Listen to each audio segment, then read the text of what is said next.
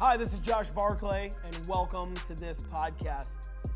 You know, one of my favorite stories in the Bible is about Paul and Silas, and uh, they were in a prison moment or a dark moment in their time. And they literally, in the midst of their darkest hour, decided to do something crazy. They got on their hands and knees and they began to cry out to God through worship and praise. Now, I know that many of you may be going through a dark season right now. Nevertheless, rest assured, God knows about them and He truly cares. Your situation may seem dark, but just think back on the darkest day ever in the history of mankind and th- that God knew about it. Not only knew about it, He sent His only Son to die. That's a dark moment in time. Calvary, Calvary was not a defeat, but a victory.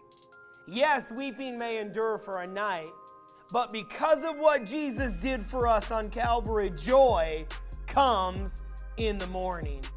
Jesus got up with all power in his hand, shook off his grave clothes, shook off everything, and said, Oh, death, where is the, the, your sting? Oh, grave, where is thy victory? Jesus said the grave couldn't hold him. He said he would rise up from the dead. He said he had the power to lay his life down and the power to take it. He said that he would come back up with the keys from Satan in hell. Jesus said in Revelation, I am he that liveth and was dead, and behold, I'm alive forevermore. Amen. And he has the keys of hell and death. Satan may kick us down, but God lifts us up. Satan might try to destroy us, but God remolds us. Satan may attempt to ruin us, but God gives us hope. Satan may cloud our life with rubbish, but God overcomes it with his riches and glory. Satan might hand us sor- sorrow, but God will break through with soul saving joy. Weeping can only endure for a night because joy comes in the morning. Now, I want you to understand that victory comes in the morning, even while yet it might be dark. God promises us that morning is coming. We need to have some joy and so much joy that we can dance as though no one is watching. Love like you've never been hurt before. Sing as that no one can hear you. And live as though heaven is here on earth. Oh man, there's been lots of times in my life that hasn't been fun. That, that's been a dark hour moment that I've just felt defeated, on the edge of breaking. So there's been points of my life where I have stood at the altar and raised my hands and said, God, where are you? You know what? You just have to keep pushing through. And don't let the devil defeat you.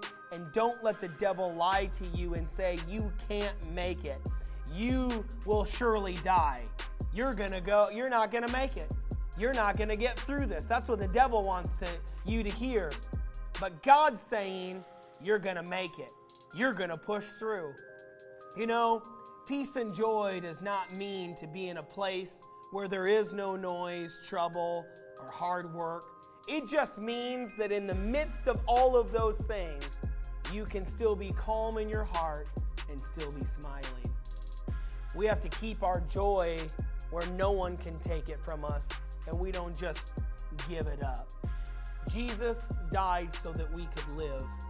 Jesus died so that we could be here blameless, shameless, and full of life.